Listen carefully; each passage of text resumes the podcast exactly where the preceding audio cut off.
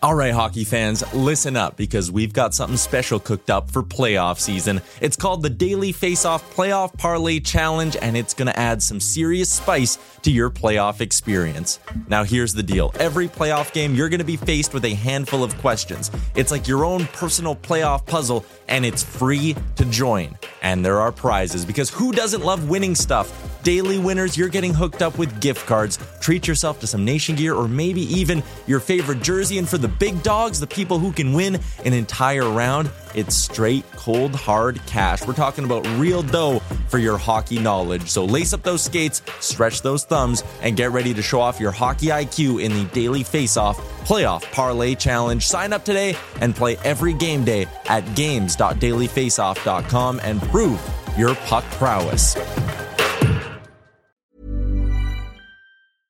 Life is full of awesome what ifs, and some not so much, like unexpected medical costs. That's why United Healthcare provides Health Protector Guard fixed indemnity insurance plans to supplement your primary plan and help manage out of pocket costs. Learn more at uh1.com. I'm Sandra, and I'm just the professional your small business was looking for. But you didn't hire me because you didn't use LinkedIn jobs. LinkedIn has professionals you can't find anywhere else, including those who aren't actively looking for a new job but might be open to the perfect role, like me. In a given month, over 70% of LinkedIn users don't visit other leading job sites. So if you're not looking on LinkedIn, you'll miss out on great candidates like Sandra. Start hiring professionals like a professional. Post your free job on linkedin.com/people today.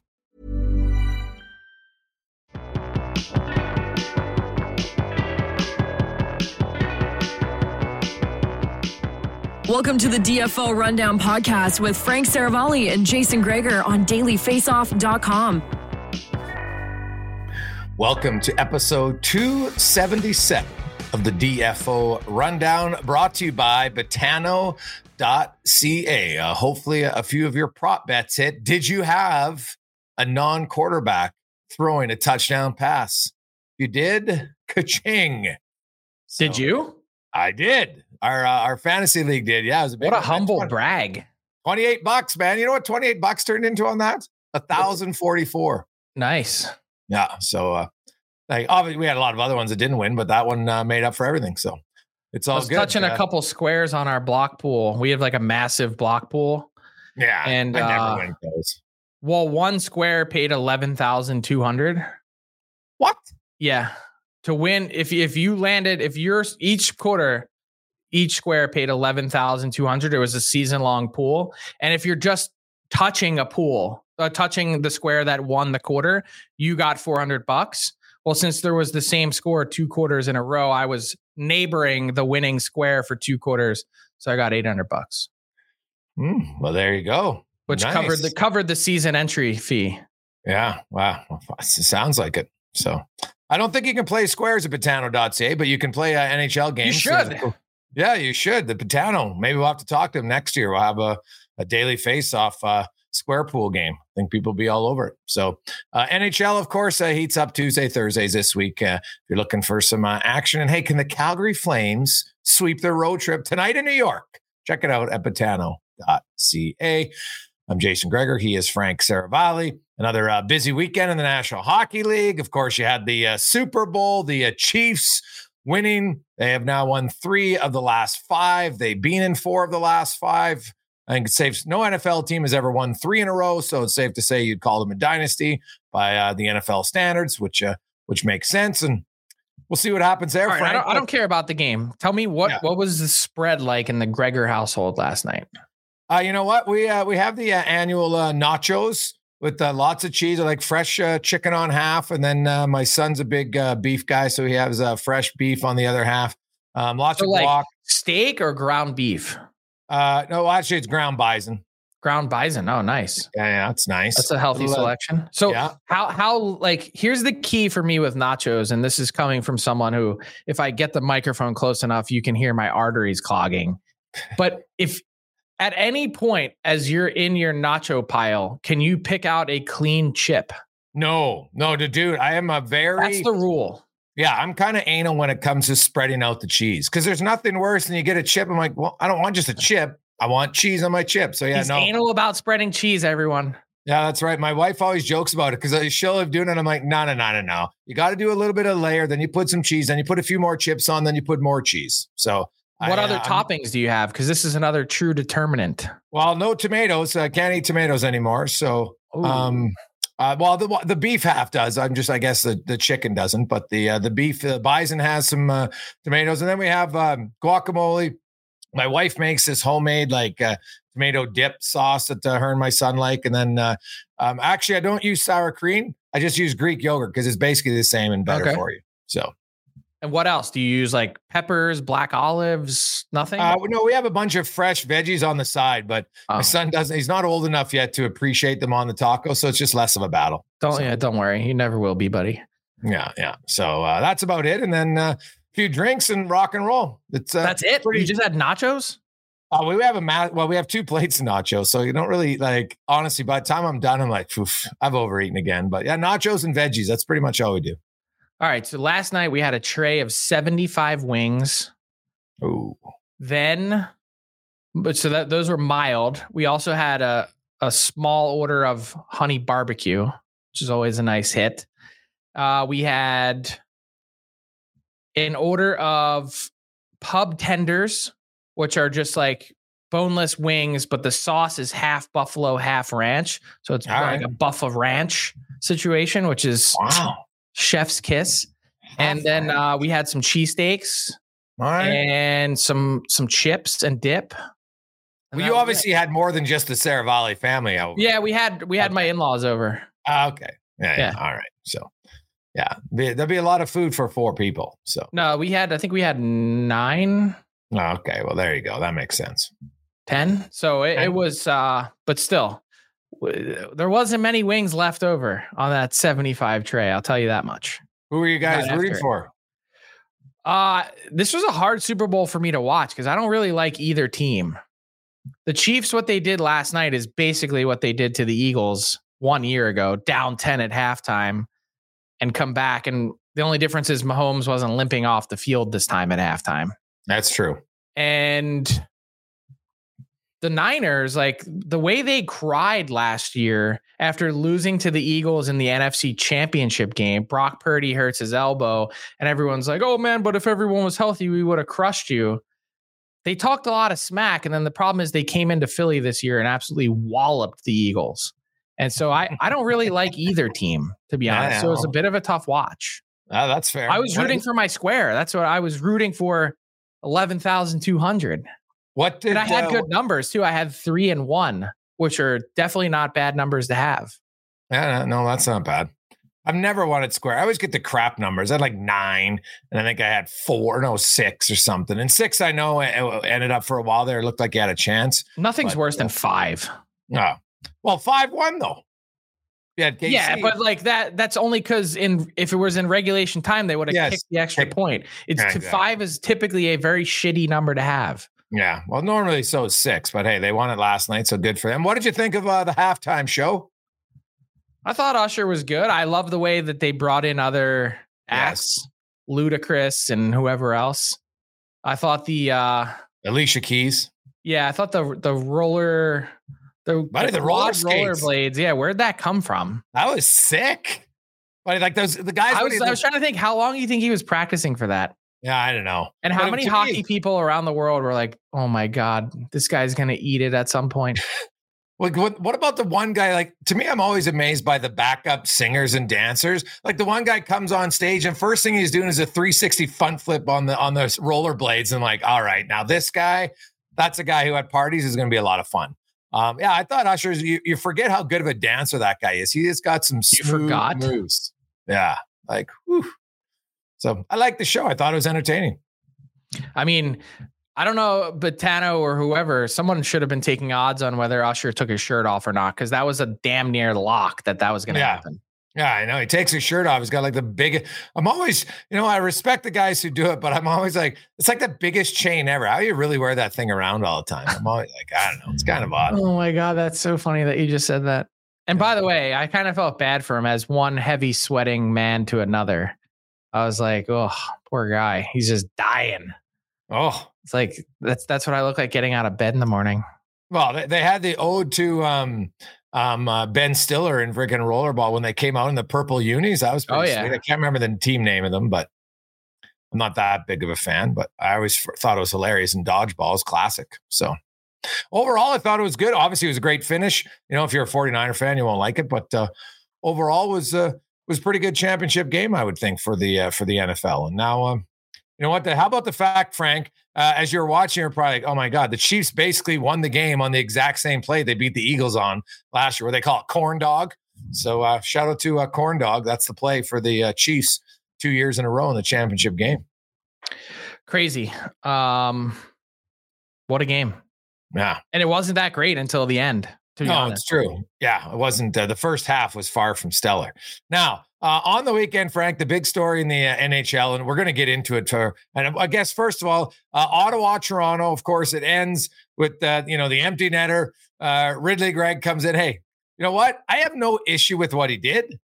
I also understand why Morgan Rielly reacted. Uh, Morgan Rielly, like you don't cross check a guy in the head. That to me, if Morgan Rielly just came in there, dropped his gloves, whatever, dropped the stick, he wouldn't be suspended. But it wasn't smart how he went after him. But the minute you take that slap shot, Ridley knows what's coming. All these people in Ottawa claiming he did nothing wrong, you're clueless. Like, give me a break. Take your take your Ottawa Senator Kool Aid colored glasses off and realize that that is a complete agitating move. I don't mind that he did it, but pretending that well nothing should happen is delusional. Agree. And I would say I loved every part of the sequence. And I Yeah. would I would say, in fact, the league needs more of it. And some people are Yes. gonna be like, oh, what? This guy is an absolute Neanderthal. He wants people to get cross-checked in the face. No, that's not what I'm saying. My point is, I love the emotion from Ridley Greig. I love the slap shot. I love the theater, the entertainment of it. This eh, do you guys watch WWE? Like yeah. this this is how it works. You take a slap shot into an empty net. But to your point, he knew what he was doing and he, he had to be ready for it because it was coming. And and I think if if they could change it, just I mean, uh, it's gonna again sound like a Neanderthal, but just punch him in the head. You don't need to cross check him in the face with your stick. And You don't thing need to use your stick. Just just grab Yeah. him. And he didn't even hit him that hard. Let's be honest here. Like he went down like a sack of hammers. Like that's trust me. Like everybody can go watch That, that. was the disappointing again. part was the turtle at the end. Yeah, like um, to me, it's, it's the biggest unfortunate part is they don't play again this year Yeah. because that would be awesome theater. Ever trust me, everybody around, and that's what the NHL needs more of. Like you look at the NBA, you know, people like, oh, like I saw someone try to compare. Well, the NBA has windmill dunks. I'm like, yeah. At the end of a game, if you're up and someone comes in and windmill dunks, trust me, you're getting chirped at. The NBA is the ultimate trash talking sport. They're in guys' face every time, and someone's trying to compare it different. They'll try to fight. They're not great at it, but there's all sorts of drama all the time. The NHL will go months with really no drama, and you need a little drama every now and then. No one got hurt. It was it looked bad, so yeah, he's going to get suspended. I, I think it's going to be ridiculous if he ends up getting more games than Brendan Gallagher, who chicken wind a guy, way more dangerous. I Guys being out with a damn suspension. Ridley Greig isn't going to miss a shift for goodness sakes. And we're and people are saying this is worse. Like, what the hell is going on? I'm with you. Um,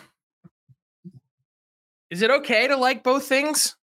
Like, is it Yes, okay to like I that Ridley. Greig took the slap shot and Yeah, I love okay it to like that, that Morgan Rielly responded? Yeah, I think the shot's great. I love a little agitating move. I don't mind that Greig did it. Um, but when he does, I grew up in the era of Matthew Barnaby. Like that. yes, that was it, it was it was can't miss television. like the last time I remember that was when uh, it was when Ryan Kesler did it against the Calgary Flames. And what happened there? The Calgary Flames, and there ended up actually being a, a few scraps right afterwards. yeah, but, of the difference is he didn't cross check him in the face. No, no, you're right. But the other difference is, Frank, when they hit um, uh, Kesler, Kesler turned around and went right back at him. Well, Like that's, that's- where, yeah. to me, Greig, the only He should have just been didn't like- ready. He should have just Yes. turned around and been ready for a scrum. yeah, really- you turn around and you have it. Yeah, you want you're ready. Here we go. I would have. Loved. If you're gonna do that, you got yeah, you got to be the ready. crowd would have loved it. Everybody likes it. I just all of these. Oh my goodness, people trying to pretend that Greig did nothing wrong. Give me a break. Well, Um, and and then there's the like- other people that are like, "Oh, Morgan Rielly needs ten games." Yeah, like, what? Like, how's that Yeah. possible? No, it is like on and and the fact that now they have they in I I've seen varying reports, Frank, but like I the fact that he's going to get the same, if not more, than Brendan Gallagher to me is the, it's the biggest disgrace if that's actually what happens. Well, that's not NHL. necessarily going to be the case. We don't no, know. The hearing is Tuesday afternoon in New York. We don't know what kind of case Morgan Rielly is going to present. And we also don't know what the leanings are of the Department of Player Safety for what many would view as an agitating play. Mm-hmm. Now, yeah. Uh, people in, in in Ottawa we've seen say, "Well, but you can score into the net any way you want. Doesn't mean you should get retribution for it." I, you know, on paper, yes, but in practicality, no. And I, I think he's. This is just my personal guess. I think he's going to end up at five. Yeah, so that's the same and as I think, Gallagher. No, I, but I think the comparison is David Perron from a few weeks back, where. But Perron cross-checked a guy who didn't do anything. Well, that that's well, that's what I. But that's going to be the direct comp is another cross-check to the head. Yeah. Yeah. And when you do that, you have to stack it up with recent precedent, right? And Perron did it to a guy that was the wrong guy, and in response yeah. to a hit in which he thought that his teammate was hurt. So that's sort of to me the bar. And I know you want to link the Brendan Gallagher hit to this, but it's it's not applicable in any way, and that's not how they would look at it. No, no, I'm not. I'm not saying the plays themselves are the same. I'm just saying, but you, but you can't compare the the suspensions. Then is my point. They're not. They're not the same thing.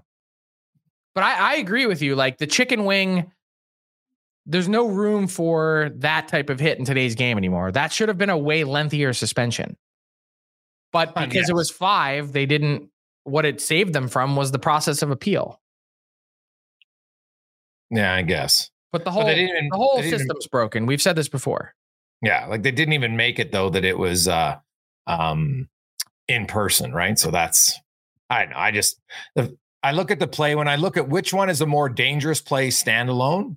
I think we'd all agree that Gallagher plays way more dangerous. Yes. Yeah. So but uh, the Leafs, hey, if, if they if they out like Rielly's gone five games, gone six, all of a sudden the Leafs they are far from being in a super comfortable position. They're not an awful position, but you know they're the first wild card team. They're only one point back of Tampa. But really, Frank, it's there. There's going to be four playoff spots up for grabs in the East here, the playoff race, which is good. The final 32 plus games here are 32 or less for depending on the team. You got Toronto, Tampa, Detroit are all battling for third place in maybe, the Atlantic. Maybe this then, is just what they need. Yeah, maybe. Yeah. May, like think back to last year. Big big Walt Tkachuk kind of rips them on radio. The Panthers, and then they go on a run. Sometimes it takes a little bit of neg- negativity to to spice it up, a little bit of uh, angst, a little a little uh, defensive posture you're you know you have your teammates sticking up for you. Now you got to go bail them out. Oh yeah, he's their best defenseman too. So that's uh it's going to be a tough one for the Leafs, no question. But you're right. Maybe this is something that kind of uh uh a galvanizing inject, yeah measure. I, I wouldn't be surprised to see it because you know they're going to have to tighten things up with him out of the lineup. Oh God, yeah, yeah. So they need, they, you know, they, also, they need some help from their goaltending again. Like we're back into that same kind of conversation where, uh, this hasn't been great. No, like, like Martin Jones. When I, you watch that game against Ottawa, two of the goals, you're kind of like, well, that's the Martin Jones from the last few years, right? Like Martin Jones was on a heater early on, and that was great. But ultimately, I think Samsonov, and then if Woll comes back, those are the two guys, and that's what the two guys are going to need, right?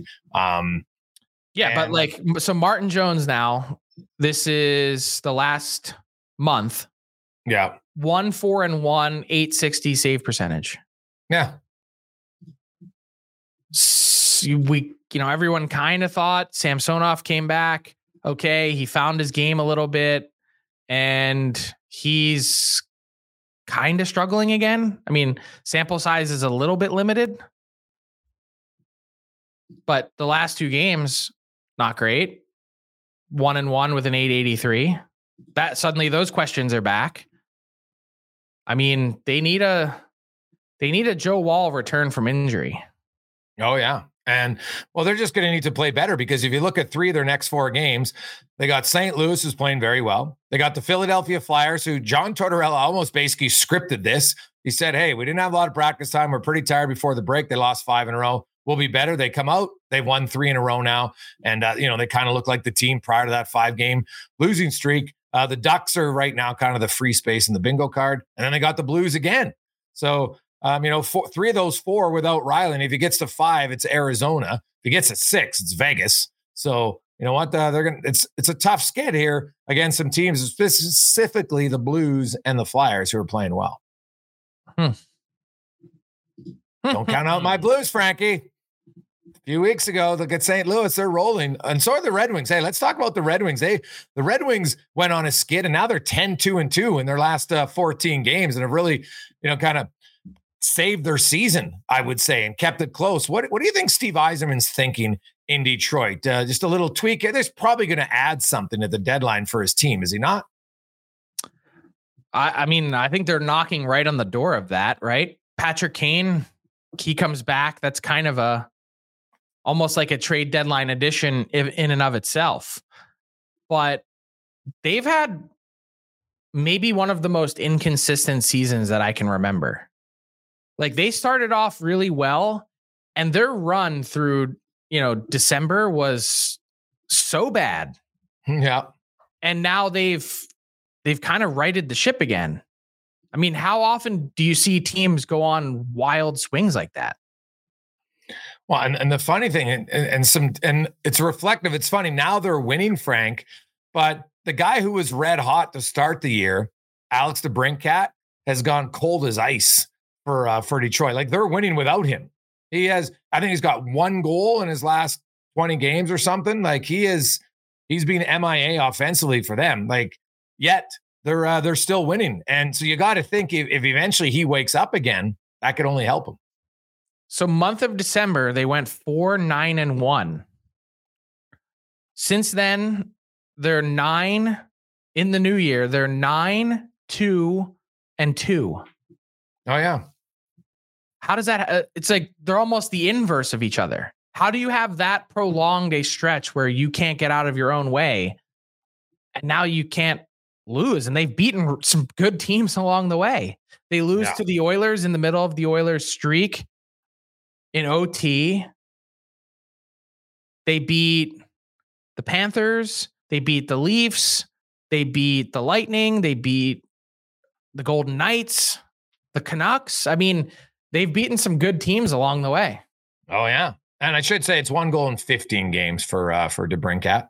So uh, not 20. Don't want to make it worse than it is for him, but still, that's a pretty long drought for your. At the time, was your leading goal scorer. How and, uh, aggressive uh, would you be though if you're Steve Yzerman? That's the question. Is it like 100%. a small ad, or are you thinking like seismic? No, I don't think it's seismic for a few reasons. Sometimes when you go seismic, it can really disrupt your chemistry. I think you have to weigh that really close as a team to understand your room and where guys are going to fit in. Um, number two, they're playing pretty well right now. So I, I, think it's probably just, you know, an addition of a player, right? To, to look and say, hey, where, where's one position? You know, everybody always needs defense, but I don't think there's any debate on that. But I'm, you know, is there a defenseman that works for them or do they just want to add another good depth guy to help out on their uh, on their on their forward group. I, I would guess. I think they've got enough depth, if you ask me. Like, yeah, they've got. Um, and by the way, uh, Jake Walman up to 11 goals on the season. Oh, they've oh, yeah. got uh, 10 double digit goal scorers this season. 10 already. We're only 51 games in. 10 double digit goal scorers. No. Yeah, well, I, well, I don't think they need more depth. I, I think if anything, they need more difference makers. Like a top end guy. Yeah. Well, I just don't know if that's something you go out and solve now. I think you uh, wait until the off season. Possibly. And they might just do nothing, right? And um, but I don't know. Usually I, I find like one tweak, but you could be right, Frank. Like um, you know, the one thing they got cap space, that's their advantage, right? So, you know, there I think there's going to be some guys out there that are available, Frank, that you're not going to have to pay a whole bunch to get. I think when it's when it's all said and done. I think can we be- give some? Can we give Alex Lyon some flowers too? I mean, last year helps the Panthers into the playoffs, is their Yeah. game one starter, goes to free agency and earns basically a league minimum deal, slightly north of that, because people are like, ah, not sure that this guy could do it. And he's totally saved the Red Wing season. Oh God, yeah. Yeah, it's not even close. Like if you compare his numbers to Husso and James Reimer, and like and those two have combined for 28 starts. He started 22 games, and he's got a 921, and those two have a 990. Uh, sorry, an Uh, 893. Like that is a massive difference behind the exact same team, Frank. That one guy's a 921 in 22 games, and the other two are combined 893 in 28 games. So And it- what's the correlation is he barely played in December. He played hurt. five games in December. We just talked about their four, nine, and one run. Yeah. He's played the bulk of the games in the new year. 13 games since January 2nd, 9 2 and 2 with a 922. Yes, and look, and so it's great that you say Yeah. 922 because that's basically what he's been all year, right? Like that's to me a great sign of consistency. He's been the same guy virtually all year long. It's not like he had a 940 for two weeks and then you know was 910. Like he's been he, he hasn't had a Cam Talbot season.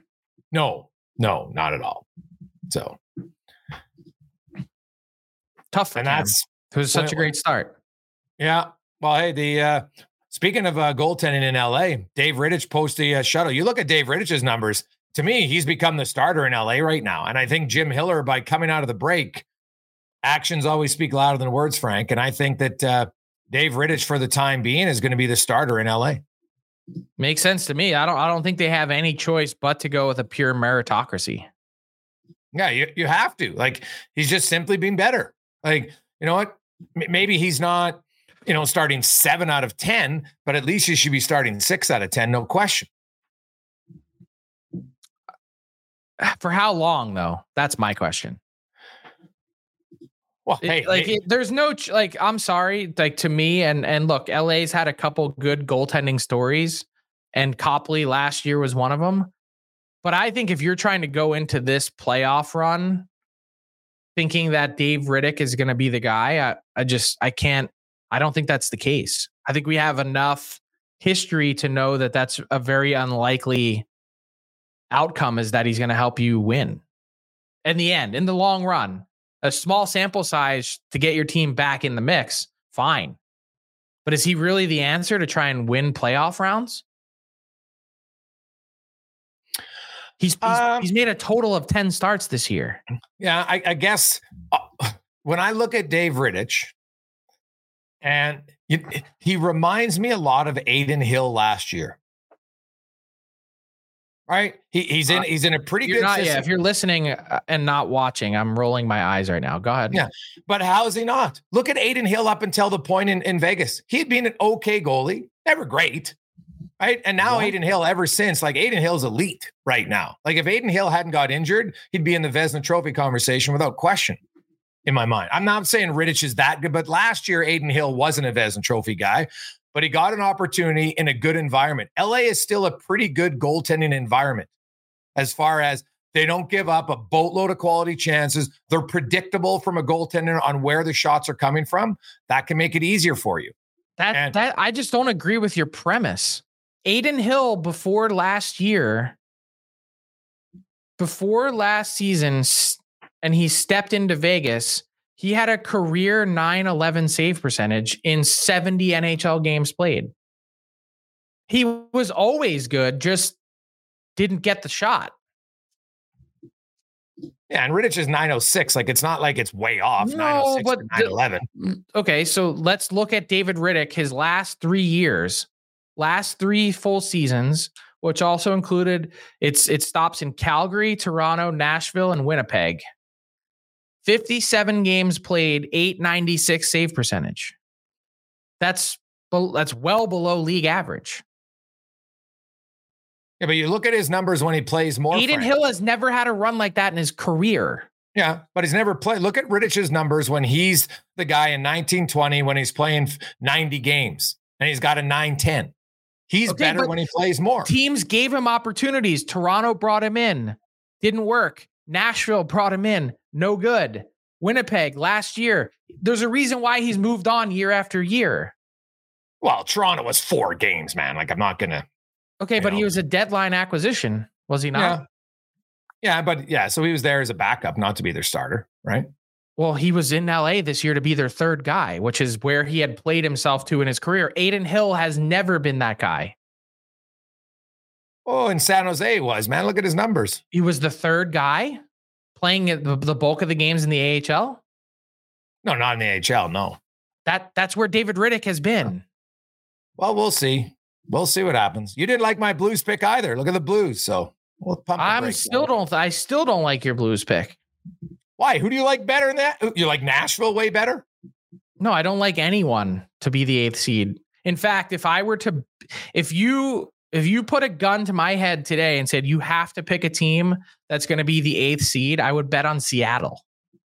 What? Mm-hmm. Why? Why? Because I think all those other teams are going to sell off. Well, why wouldn't Seattle sell off? Why would they? They're they're just they're just methodically building. What's how much is there to really sell? Yeah, I don't know. They're uh, they're like by points percentage and points, they're in 11th place. Like I don't see Seattle at all being like they're seven wins behind the Blues right now. They're I don't see them at all as the team that's going to go there. I don't think they're that good. I don't The think Blues they're that good either. That's you're making my point for me. I don't think the Blues are that good. Well, I never. I just said the Blues are going to make the playoff. I didn't say the Blues are going to go in and become Florida Panthers and upset people. I said they make the playoffs. Okay. I, I still think the Blues, I think Doug Armstrong is this deadline's biggest wild card. And I think he could be up to just about anything. Yeah, I wonder what his thought process is with his group now that they made their coaching change and their their teams responded to it. Right? Um, doesn't mean that Craig Berube's a bad coach. Just means that they they've responded to the coaching change. There's been some differences in deployment of players and different things like that. And you know, like they walked in and absolutely spanked Montreal. And uh and, and Jake Allen yesterday oof, did uh did not look good in goal for uh for Montreal. You're Frank. saying he didn't help the old trade stock? Well, and that's like he's got a year left at three point eight million dollars. Like, yeah, I know but that's, I think the Habs were ready and willing to retain, are ready and willing to retain. Sure, but look at his numbers. So I crunched the numbers on Jake Allen. Like he's got an eight, and now it's probably even below it because I did it on Saturday. He's got like an 894, 893 save percentage. He's got a goals against the 3.5. Like, why is he, other than name, why would a team think, hey, this is the guy that we're gonna like people suggesting Edmonton should look at him? I'm like, what? Like, it makes no sense. Like people t- like Marc-Andre Fleury, if there's a goalie you'd be interested in, it would be him. But that's it. Like uh, Jake his Allen to numbers are the same as Jake Allen's. a little bit better, right? He's got a save percentage above nine. Um, his goals against is quite a bit lower. Um, and also played on a much better team. Like I, these things cannot, they, they Yeah, have to but all Jake- be I, I looked at Jake Allen's expected save and everything. Like it's not, and he hasn't played very many games either, right? Um, I just, I'm not, I'm not sold that Jake Allen's the answer to any team's goaltending concerns. I think he's got a pretty good track record of being really consistent. I mean, think about how bad that team has been in Montreal. The first 350 games of his career, 9 11 save percentage. That's a long time to be playing really good hockey. Yeah, that's fair. I don't think Jake Allen just woke up this year and is no good. I But think why is, like- look at that look at that Montreal defense core. Oh, I get it, but like, why is his number so worse than Sam Montembeault? Is Montembeault that much better? Um, yes, he is, and he's played really well. Yeah, and he's got a fresh new extension. And he's the Habs goaltender of the present and future. yeah. His his numbers this year alone are 908. It's light years better. Yeah, I'm still not sold that Jake Allen right now is is your answer to all your goaltending woes. He might have a better track record, but you come in A, he's gonna have to get comfortable. B, if he's not gonna play lots, how's he gonna get comfortable? So Mhm. I could be wrong. Goaltending can switch, it's voodoo, I get it, but Yeah, what's Um, down is up. so I'm just not I'm not sold that it's you know, and he has a year left. and I guess they can retain. So it's, and I know that they didn't retain any in Monahan. So they've got all the three retention spots. So that all makes sense. I get it. But, you know, I guess if you get him for 1.9, but still he's 1.9. Like, you know, what do you got to get give up to get him? So I, yeah. uh, I'm curious. Now, speaking of trades, Frank, I know they're at Calgary Flames, hey, they have a chance to sweep the road trick. Great for them. They played very well. Kuzmenko's come in since the trade, but I don't think for a second this is changing Craig Conroy's viewpoint on what his team needs to do with his penny. I don't either. How could it? I mean, I, I think you have to take the emotion out of it and have to look big picture. And and I think the easiest way to explain, and this is I, I'm not saying how I feel is what the Flames feel, but this is my personal philosophy when it comes to team building is are there's only one existential question to ask. Are you a threat? Are you a threat to win the Stanley Cup? And if the answer is no, then you need to re re re-engineer your team until you can answer yes. And everyone's got a different answer as to how big that circle is. How many teams do you include? We had this discussion all year long. I started with 9 or 10. Your number I think was 11. Authentic chances to win. And as the year goes on, that number shrinks, right? You know, for me, it's kind of down to like seven. It might even be five. But the point is, the Flames existentially are not in that conversation and not aren't really close. They're not knocking on the door of it. What they're knocking on the door of is a fringe playoff spot. And to quote their last coach, a waste of eight days.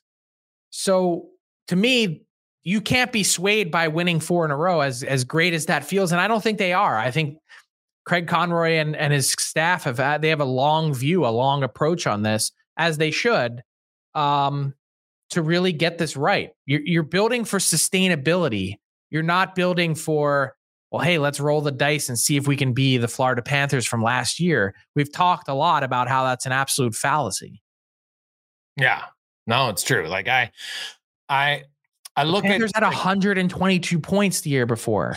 They yeah. weren't a shit eighth seed. No, not at all. I I think like like Tanev and like Hanifin's obviously the I guess if there's a chance that you could resign him, well then you'd want to resign him because it's hard to find very good defensemen, right? So I get the Hanifin one and why it might go down to the wire, but you know, Chris Tanev, you know, you already traded Lindholm. If you can get a good deal now, I don't think you have to wait till the deadline, right? No, I think what they're waiting for is to see if someone steps up with a package to take multiple pieces in which they could get more with Hanifin being or with Tanev being part of it. That's really what why I think is my understanding why they've gotten to this point. Um, so are you talking a team that would take both Tan- Hanifin and Tanev or or Tanev, Tanev and, and another player? Yep. Ah, okay. There's the potential for both. And my thing is I for me, it's kind of black and white when it comes to Hanifin. And and maybe this is too too uh like you never want to be dead right if this makes any sense. But my thought process is we've we've given you everything you asked for. You asked for 60 million bucks, we put it on the table. You got cold feet, we're waiting at the end of the aisle. What's going on here? And yeah. once you do that one time and it lingers for this long, I like I get the idea of having the security blanket of, oh man, it'd be really nice to have Hanifin in the fold for the next eight years. He skates well. He's probably going to age pretty well. All those things. He's gotten better and better as he's matured and found his best game. But I'd hate to be a year and a half in and he comes to you and says, you know, I told you last, you know, last summer now that I I you know, my preference was to play in the US at the end of the day. He signs the deal and then 18 month in 18 months in when your team is is kind of scuffling because you're trying to redo this he says I, would like to be moved like that's the worst case scenario and i think that's what the flames should try and avoid at all costs which to me i would have yanked that it would not be a still standing offer you didn't sign it that's on you and here are my terms now if you'd like to play for us. And if not, I have no issue trading you. I, look at the deals that I've gotten already for Lindholm, for Zadorov, for Toffoli. I can get a great return for Noah Hanifin. I've got the premier rental defenseman available. I, I just wouldn't be held over a barrel, and I don't think Craig Conroy is. That's fair. Like the, the guys that hey, you mentioned they got younger, and you know, so it's obviously only a few games, but Kuzmenko's come in and scored, and obviously Sharangovich has, has uh, performed very well, as has Toffoli uh, in New Jersey. That's been a trade that's kind of worked out for both teams uh, to this point. Um, except the Flames obviously have him for longer term, one more year, and he's a little bit younger. So it is like the thing about the Flames is they're playing better here, and it's their young guys that are contributing, right? Like, but that's what's think, exciting. Yeah, like I don't think Calgary is going to be a rebuild. I think they're going to be a retool, right? Like I think, you know, they what what honestly what the Flames would love to do is somehow now I don't know if they can go out and, and, and get a free agent like Panarin. That's obviously difficult. But remember, they lucked out and, and won the lottery, Frank, right? And moved up. And I know that Kaapo Kakko hasn't necessarily panned out to be a great player, but you know what? They got some draft picks very short term and got to be competitive again. And you know, they've got Wolves. This is a great draft thinks, for that. This is yeah. a great draft to have multiple pieces because my understanding is, yeah, there's a clear number one pick in in Macklin Celebrini, but after that, like you you this could be like some other years where you're getting great players at 13 17 19 whatever it might be. You draft correctly you're going to be in really good shape. Yeah. So that's where I, I i see and i so i could understand if if Calgary would, would you know, be thinking, hey, if we get Noah Hanifin here, now that keeps our defense. We got him and Rasmus Andersson as kind of our pillars of our blue line. We build out behind him. We think we got a really good young goalie coming in, Wolf. We like some of our young forwards. The the retooling process would be easier because now maybe and maybe they're able to get a really good player back for Hanifin, and if they can, well, that obviously changes it. But if it's just prospects, like, got a really good player as a not a throw in, but the I I really like the Kuzmenko edition. No, no, I'm saying yeah, he's a good player. I agree with you. I think that was incredibly smart, and I think they are. They'd be wise to either package up some of their pieces to get another impact player, or do it at the draft. Yeah, to help make well, it be a retool, not a rebuild. You so need some draft, stuff to help push that along, right? At the draft, you're talking Markstrom then, because if Hanifin's gone and Tanev's gone, I'm not sure they have any other big piece to move, right? Other than Markstrom. Yeah, I mean, I'm. Sh- I mean, depending on who the player, like you could, you could probably get something pretty good for Rasmus Andersson too. Yeah, pretty good cap it, man. Like, I wonder. uh But yeah. like, I, I was just thinking out loud, like, and I don't. There's tons of other comparable draft classes, but think back to like it just got me thinking because we were talking Hanifin. Think back to that 2015 draft. Like you had yeah. the two guys at the top, McDavid and Eichel, but then all over the place, you know, you have, you know, Mitch Marner was at four, you had Hanifin five, but then you had Werenski, Timo Meier, Rantanen at 10. Jake DeBrusk, pretty good player at 14. Kyle Connor, 17. Barzal, 16. Thomas Chabot, 18. Eriksson Ek, 20. Brock Boeser 23, Travis Konecny 25. Like those are all good finds, great finds. Sebastian Aho was 35 that year. Brandon Carlo 37. Yeah, no, that was a deep draft. Yep. Yeah. Erik Cernak, hell of a pick, 43rd. So yeah, no, that was a good, that was a deep draft where you got lots of teams, got guys outside just the top 10, which is, you know, lots of talking to Craig Button, and a few other guys. That's what they think this draft could be like. So we shall see. Let's uh, bring in Tyler Yaremchuk to the program. Ty, how you doing? I'm doing good, gentlemen. I w- did not have the foresight to look up a player to throw or another player to throw a touchdown, a non-quarterback. Greg, so that is a that is a fantastic prop bet by you in uh, in the Super Bowl. So our friends at Betano had it all covered. I got a couple of Betano themed questions today. In did you go with the Gatorade, the the purple? Yeah, Gatorade? purple. I didn't have purple. Yeah, I went clear. Well, the Chiefs had purple last year, so that's why I thought they'd win. I thought they'd stick with like, why would you change your Gatorade color? That'd make no sense to me. So, cl- so clear. You were thinking like could just be water. Yeah, that was my thinking. Ooh, man, Maybe. I remember growing up. I don't think they have the flavor anymore. Gatorade forever had the lemon ice. Ooh. And it was in a glass bottle, if you remember back in the day with Gatorade when it first came out. This is pre Tyler, obviously. Yeah. And and uh lemon ice, man. What a treat. You go to the What color was it? It was totally clear. Oh, and it was just a really refreshing lemon flavor. I Wow. I used to get it all the time as a kid. I'm sure there's a couple of people going in. to Go with work the old today. man in our Ford Bronco over to the over to the local Wawa. Sit, in the- Wawa. sit in the old front seat of the Ford Bronco. Get a lemon ice. Yeah.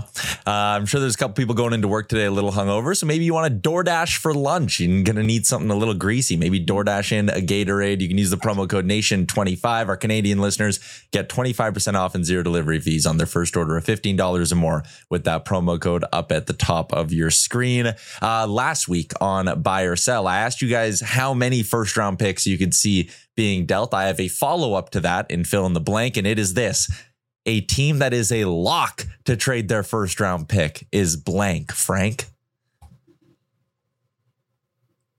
Mm. A lock. Hmm, Ooh. I don't know. question. It's a tough one. I think the Oilers. Hmm. Interesting. I'm not sold on the Stars. I think they're more aggressive than we realize, but I also think they really like their team. And I would think the Avs, but they've got a couple holes to fill. Second line center and goalie. So my vote would be Oilers one, Avs two, Golden Knights three, Rangers four. All right. Hmm. Craig's. Um. Well, I'm not gonna. I'm not gonna change the rules. I'll just give one, and uh, I'm gonna go with the Dallas Stars. I don't hate that either. They're sneaking. One of those teams. I mean, a lot of people talk about the Jets, obviously in the Central. The Avs get a lot of buzz, but Dallas is uh, is right there. When you look at the betting odds, Dallas is definitely right there as well. Which it ties into my next one. We're going to Betano and the betting odds, but I want to know about the Eastern Conference. Frank, last week when I said, ah, the Bruins they're running away with the East, and then you pointed out, you're like, no, man, the Panthers. And I looked, it's way closer than I had thought. Who do you think wins the East? The Bruins are favorited right now in Betano at about plus 150. The Panthers coming in right behind them at about plus 200. The team that will win the East in the regular season is blank, Jason. Uh, it's a good question. I'm gonna go with the uh, the Panthers. Um, I think it's they they've been uh, they've been just gradually gaining ground, and it's hard because Boston is not going away by any stretch of the imagination. But uh, I think Florida ultimately will uh, will squeeze out and finish in first, not by a lot, but uh, I think they'll get first. I'm gonna go with a somewhat surprise. I'm gonna say New York Rangers. They've won Wow. four in a row. I think it's only a matter of time until until Shesterkin figures it out. And I just I like their team and I I really like their defense core. And I think that they're gonna add. Hmm. And Yeah. I do think they're gonna trade their first round pick.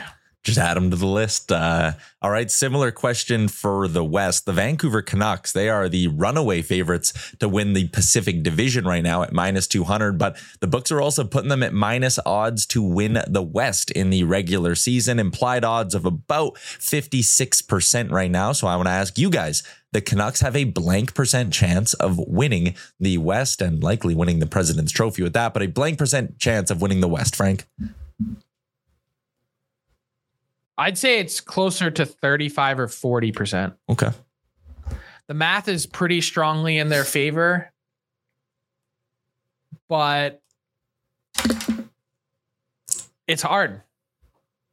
It's hard to close it out. It's hard to kind of go basically what you'd be looking at with them since opening night. It'd be more or less wire to wire. Yeah, that's kind of what I was going to wrap with. Was it'd be impressive the way they've just started hot, and if they can finish this off, it'd be quite the season. Jay, what do you say? Just Per- absolutely percent curb chance? stomp the Oilers on night one and just roll all the way through. set the tone. Uh. I, I I think the reason why they're going to finish first is from March 9th until the end of the month, they don't leave home. They have a nine game homestand, which is almost unheard of. And uh, prior to that, they got some games against some of the, the bottom teams. So I think I'm going to give them a pretty high percentage. I'm going to give them like a 73% chance to uh, win the West. Greg's going higher than the books. Frank going a little bit lower than the books as well. You mentioned their homestand. It also helps straight up this year. They're 18 and six on home ice, which is just unbelievable. Uh, been a great year for the Canucks. They got an OT win over the Caps on the weekend as well. Uh, that is a wrap on this week's edition of Fill in the Blank Boys, delivered by DoorDash. There's never been a faster or easier way to start your weight loss journey than with PlushCare PlushCare accepts most insurance plans and gives you online access to board-certified physicians who can prescribe FDA-approved weight loss medications like Wegovy and Zepbound for those who qualify. Take charge of your health and speak with a board-certified physician about a weight loss plan that's right for you. Get started today at plushcare.com slash weight loss. That's plushcare.com slash weight loss. plushcare.com slash weight loss. I'm Sandra, and I'm just the professional your small business was looking for. But you didn't hire me because you didn't use LinkedIn jobs. LinkedIn has professionals you can't find anywhere else, including those who aren't actively looking for a new job but might be open to the perfect role, like me. In a given month, over 70% of LinkedIn users don't visit other leading job sites. So if you're not looking on LinkedIn, you'll miss out on great candidates like Sandra. Start hiring professionals like a professional. Post your free job on linkedin.com/people today. Hey there, it's Michele Norris. I'm host of a podcast called Your Mama's Kitchen. When I travel, I'm usually looking for a way to find a taste of home when I'm not at home. And one of the things I love to do when I am at home is entertain. And Airbnb allows me to do that. When I was in California recently, I rented a house that had a great kitchen. And when we were sitting around the table, we're all thinking, we're in someone else's house. Someone could be in all of our homes as well. If you have a home, but you're not always at home, you have an Airbnb. Your home might be worth more than you think. Find out how much at airbnb.com/slash host.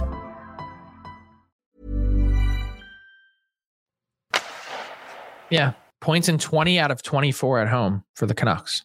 Yeah, and the thing is, Rick Tocchet, I don't, I don't see, like they have a bad period, and Rick Tocchet is just he's not afraid to to say, "Hey, boys, let's keep our eye here, let's keep focused," and I, I think that that helps that team. I so you know, With all got- due respect to the way the Flyers have overachieved, if Rick Tocchet doesn't win the Jack Adams Award this year, we should just not give it out anymore.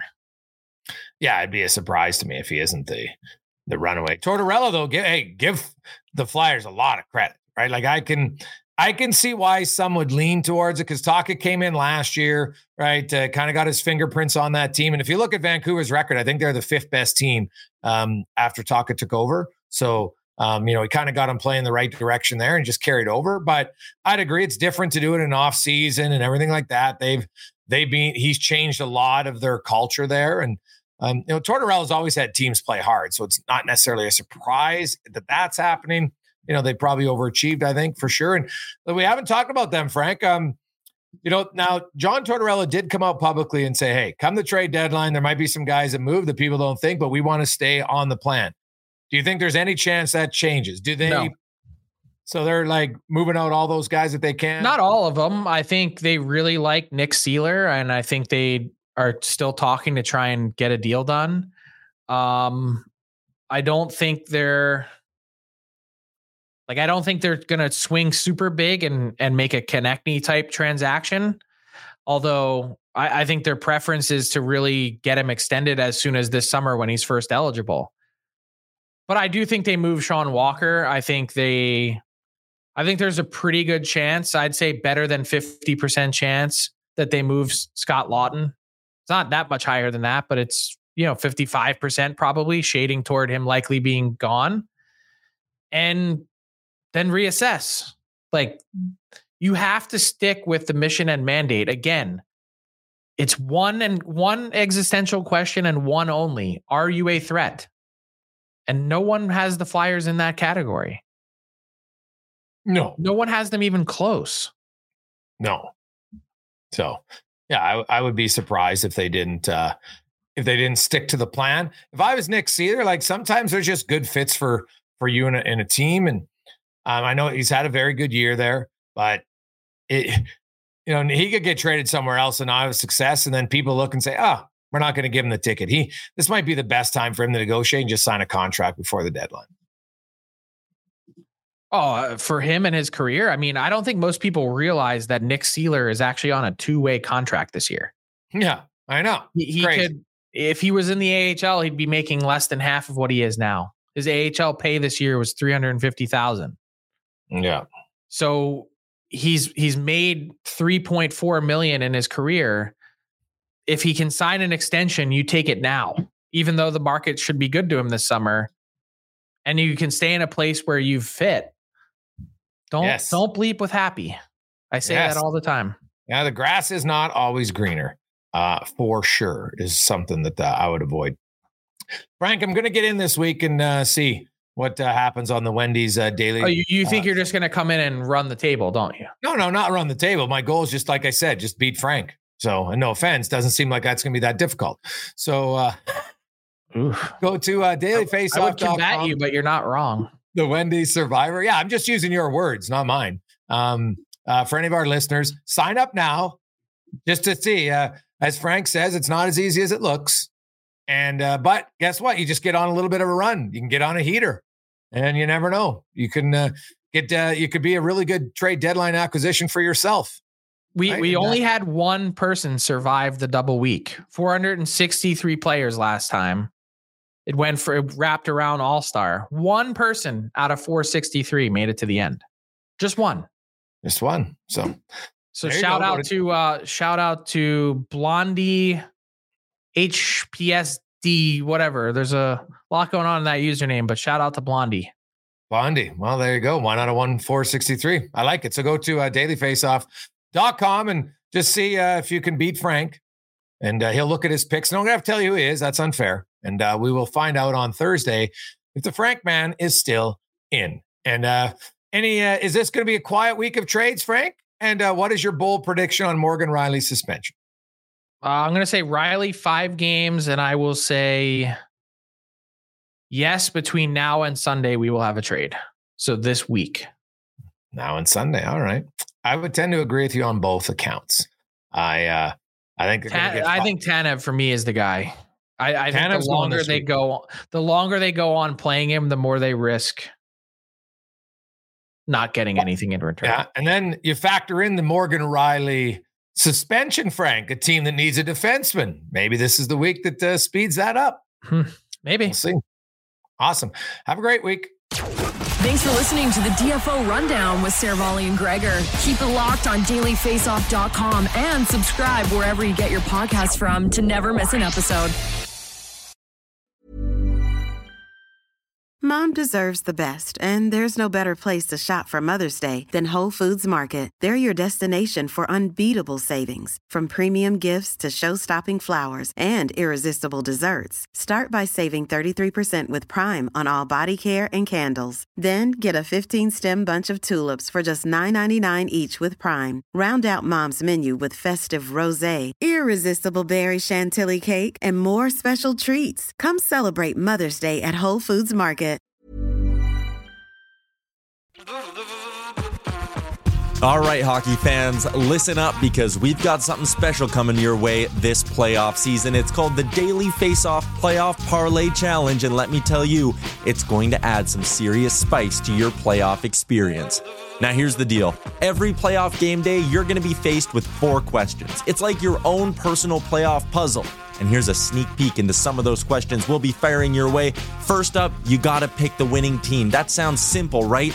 But there's more. You got to decide if the total amount of goals in the game will be over or under a certain amount, and that's where the real strategy starts to kick in. Next up, you're picking who's going to find the back of the net first, and you're going to want to be careful because that's one that could be cooked early on in the game. And finally, you got to predict which period is going to be the highest scoring. Will it be a barn burner in the first, a shootout in the second, or a nail biter in the third? That's up to you to decide. Now let's talk about prizes because who doesn't love winning stuff? For the daily winners, you're getting hooked up with gift cards to treat yourself to some fresh nation gear, and you might even win a jersey from your favorite team. And for the big dogs, those who can win an entire round, it's straight, cold, hard cash. We're talking real dough for your hockey knowledge. So lace up those skates, stretch those thumbs, and get ready to show off your hockey IQ in the Daily Faceoff Playoff Parlay Challenge. Play now at games.dailyfaceoff.com and prove